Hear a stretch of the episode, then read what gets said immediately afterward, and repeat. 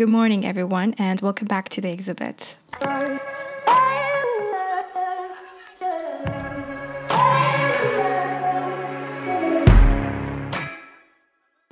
Today, I will be talking about Abdülmecit II and his painting Woman in the Courtyard.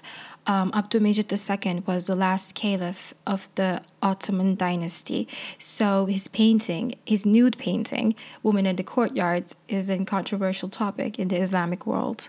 And a lot of art pages um, usually misinterpret this. Usually, this work of his, The Woman in the Courtyard, receives no other attention aside from its nudity.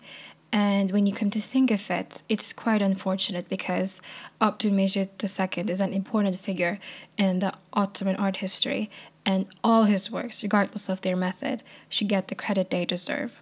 Some historians actually do argue that this painting doesn't even belong to Abdülmecit.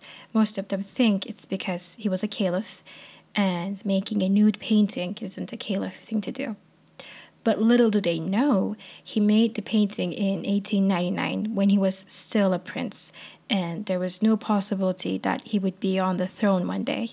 And better yet, his caliphates could not even be imagined. On the other hand, some claim they're making this commentary from the view that an Ottoman who bears the title of a caliph would not paint nudes, but from the style of his other paintings. To them, the paintings seem to have been brought into being by combining details from some of the paintings by the famous Orientalist painter Gustave Boulanger. But a valuable expert from the Dolmabahce Palace that is located in Istanbul, um, drew an attention to an album in the library of Caliph Abdülmecit II. As it turns out, the last caliph had photographs taken of all the paintings he made and collected them in an album. The existing photo of the woman in the courtyard in that specific album actually put an end to this discussion for once and all. Besides, Abdülmecit II's only nude painting is not his woman in the courtyard. He also has other such works. For example, um, there are other nude works in the book called Abdülmecit Efendi, a painter from the Ottoman dynasty, which is also a publication of the National Palaces from the archive of the Turkish Grand National Assembly. To conclude, Abdülmecit II was not your average prince.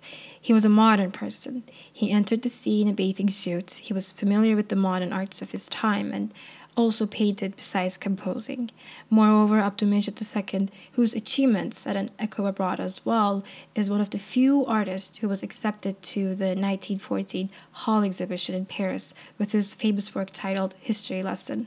He was the honorary president of the Ottoman Painters Association and actually provided financial support to the society. He not only supported the Galatasaray exhibitions organized for the first time in Istanbul in 1960, but also took part in these exhibitions with his own paintings.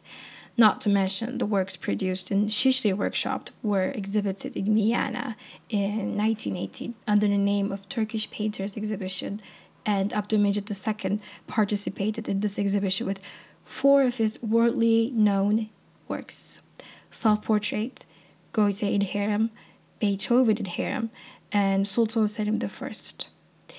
To say the least, the last caliph was a talented figure, just like other figures from the Ottoman art history. The late Cesar Tansu, a Turkish art historian, describes Abdülmecit II's work as paintings in which modernized palace life is reflected in a classical nobility. This is all from this exhibit. Until we meet again, stay safe.